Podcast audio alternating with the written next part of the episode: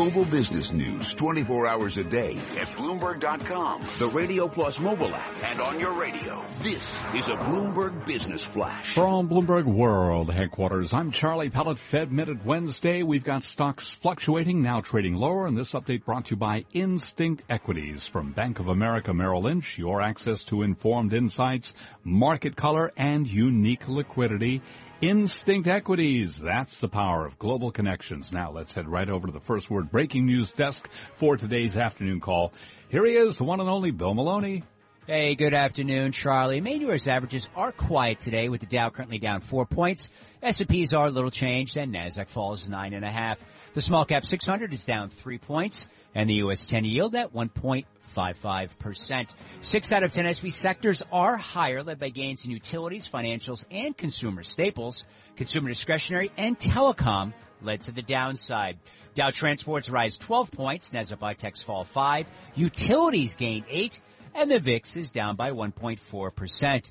Dow leaders included 3M, DuPont, and Pfizer, while Cisco, McDonald's, and Intel led to the downside. In the retail space, Staples, Target, and Lowe's all fell after their results, while Urban Outfitters soared as much as 19% after its earnings.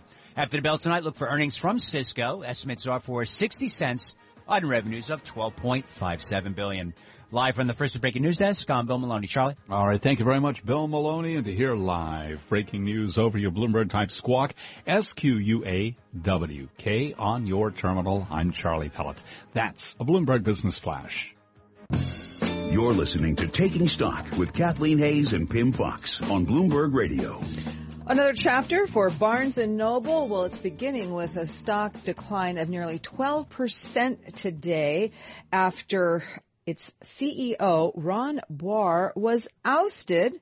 Apparently he's not the right person to revamp a bookstore chain, obviously struggling to compete with Amazon and other online sellers. For anybody though who likes going into those big Barnes & Nobles and having a cup of coffee and Looking at books, this is kind of a dark cloud. Matt Townsend is here, retail reporter for Bloomberg News, and he's uh, been taking a look at this today. So, uh, you know, the CEO ouster is one thing, and then these, these, there's these big forces that are pushing against Barnes & Noble. But let's start with the CEO. What happened? Well, he was there barely over a year, and you know, when he was hired, it was seen as a guy who had a ton of experience in retail. He worked for Toys R Us, Best Buy, um, and his big idea was, you know, books much very competitive market, so we're going to put more non-book things in Barnes and Noble, more toys, more accessories, gifts.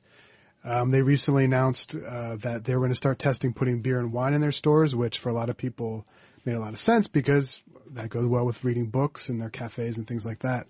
Um, so we don't really know the behind the scenes why he was actually ousted. The results have been mixed. Um, you know, it's not drastic declines right now in the, in the business. They've kind of stabilized. Um, but at the end of the day, this is still Len Riggio's company. He founded it over 50 years ago. He's still the chairman. He was set to retire in September, kind of walk away and just be a board member, no longer chairman. He is now staying, going to find a new CEO and run the company while they look for the next CEO. Is this really a bookstore company or is this a real estate business that happens to sell books and whatever else they can sell in those large square foot print, you know? I mean, it, uh, it, it's, it's definitely shifting away from a bookstore that they have to, and that's they're diversifying. As far as real estate, I mean, I, th- I believe most of their stores are just leased.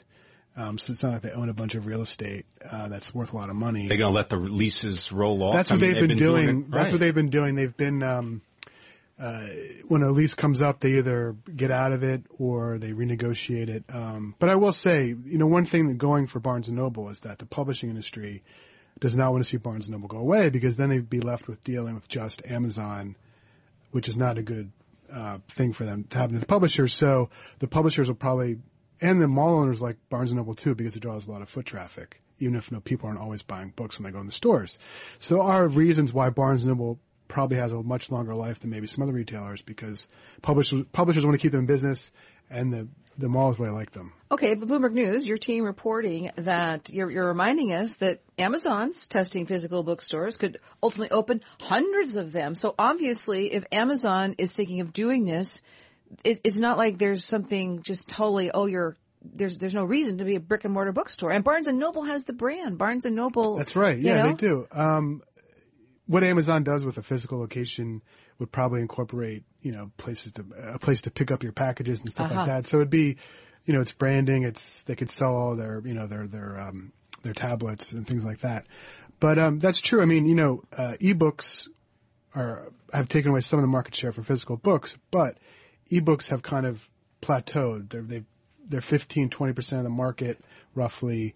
So people are still reading a lot of physical books. Um, I mean, one really strong part of the book market that hasn't been taken over at all by ebooks is children's books, for example. And Barnes and Noble, even before uh, Ron Boire got there, had made a push to put more children's books in their stores, make pl- more places for kids to read, kind of like a sort of pseudo uh, library. The stock is down more than 11% right now. Right. When I took a look at the uh, the uh, the release, the earnings release, you're talking about a uh, retail sales decline of more than 2%. Yeah. You look at the Nook sale division, that's down 20%.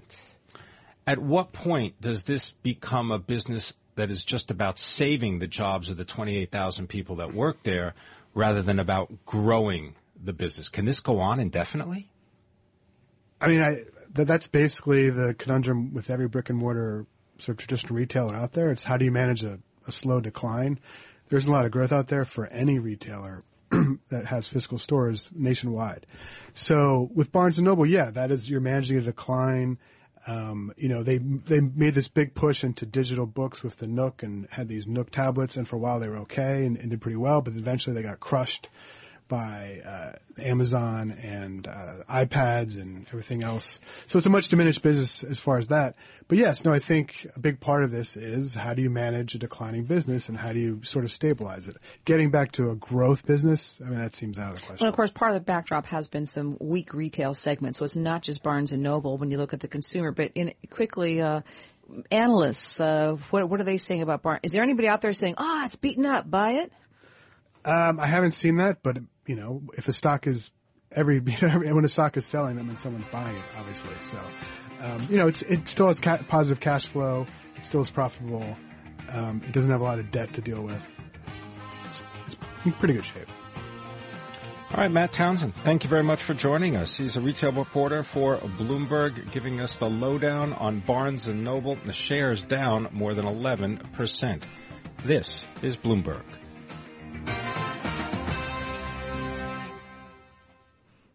This Olympic update is brought to you by your Tri-State BMW centers. Visit them online at tristatebmw.com. At BMW, they only make one thing, the ultimate driving machine.